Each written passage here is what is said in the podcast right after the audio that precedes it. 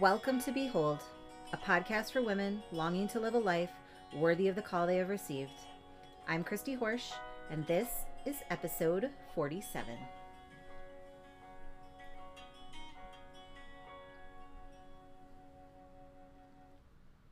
Hello, everyone. Welcome back to Behold.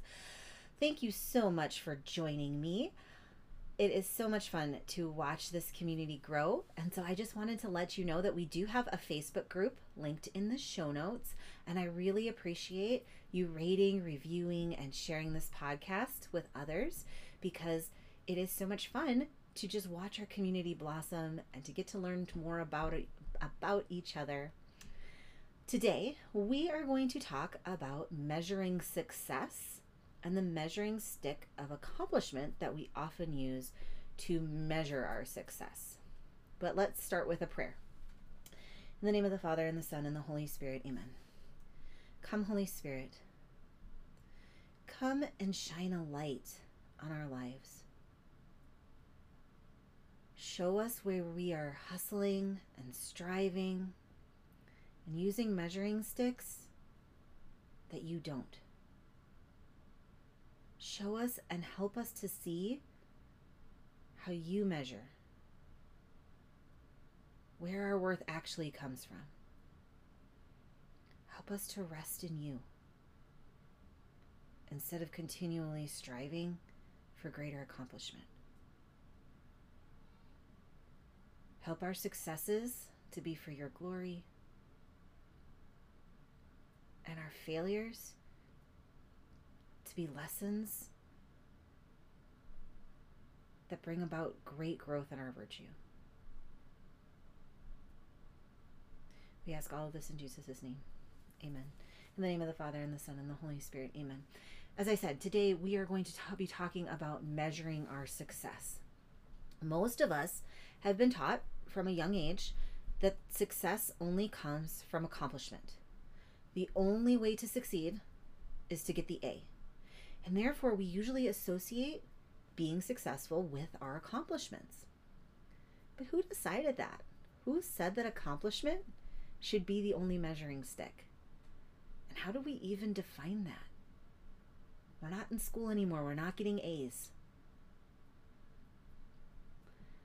In previous episodes, we talked about manuals. Manuals are the rule books we've created for other people and for ourselves. And often those rules are arbitrary and not very clearly communicated. We also have a manual for success. And as I said, many of us have a rule that success only comes from accomplishment. I must hit this goal to be successful. This can be a really painful measuring stick. There are days that we seem to accomplish nothing to the outside world. Maybe we've been wiping little hands and noses and bottoms, and we've been teaching and loving little souls. But our house is a mess. We're eating an easy dinner. We've made no progress on our to do list. If accomplishment is our measuring stick for success, we may look at that day as a waste, as a failure. The other issue with using accomplishment as our measuring stick for success and worth is that we begin to believe that we have to be perfect. And this leads to a fear of failure. If we fail, we think our worth will falter. So we might procrastinate because the idea of failing, of losing our worth, is too scary and painful to allow us to continue. We would rather never start than to take that risk of failing. But what if we looked at success through a different lens? What if we changed our thoughts around success, success and accomplishment and worth? First, we can recognize that God has put a dream in our heart. He has inspired something. He's given us a vocation. He has placed us in a life, and it wasn't on accident. One of God's many blessings is grace enough for today. If God has placed a dream on your heart, He will see it to fruition in a way that accomplishes His purpose and His glory. This means that accomplishment isn't about hustling and striving, It's about abiding with Him on the journey. It's about allowing Him to heal the places where we're broken so we can move forward. It's about saying yes to His will. It's about learning from failures and growing in virtue. You see, God's economy is so different than that of the world's. God isn't using a measure, measuring stick of accomplished to determine your worth. Your worth has already been established, and your value has been deemed priceless.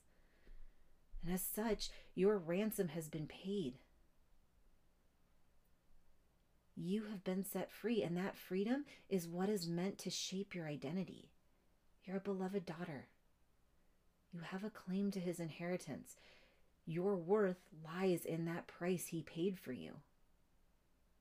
Not your worth has nothing to do with what you do. So you can adjust your measuring stick. Instead of only seeing accomplishment as success, you can start asking yourself these questions Am I managing my mind so that I'm listening to truths or to lies? Am I following His will? How is He helping me to grow in this season? What fruits am I seeing as I walk with the Lord? If we're using these questions as our measuring stick, we will see abundance in our lives. We will see God moving and shaping us. We will see that our value goes so much deeper than our to do list. We will recognize that even though we may not have actually accomplished a single thing today, our life has given glory through our love and through our obedience. We all want to accomplish our goals. We all want to get to that finish line to live that dream. But we re- need to recognize that our worth will not change even after we accomplish our greatest goal. This is why people achieve great goals, but then they backslide or have other areas of their life start to fall apart. They expected that that accomplishment would give them an identity of worthiness. But when we measure our worth through our accomplishment, we always fall short. In Beckon by Monthly Life Coaching membership, we focus a lot on learning to love yourself as is, right now, before the goal is accomplished. God loves you right now. He wants a relationship with you now, not when you accomplish the goal, today. He is pursuing you now, brokenness and all, and He is calling you to a goal, to a dream. Not because, not so that He can love your accomplishment, but so that He can walk alongside you and help you get to your greatest good, which of course is heaven. God has put something on your heart. He's put that dream there, and He absolutely wants you to say yes and to go all in on that dream. But He wants you to know through the process, through the many ups and downs, the successes and the failures, His love isn't changing.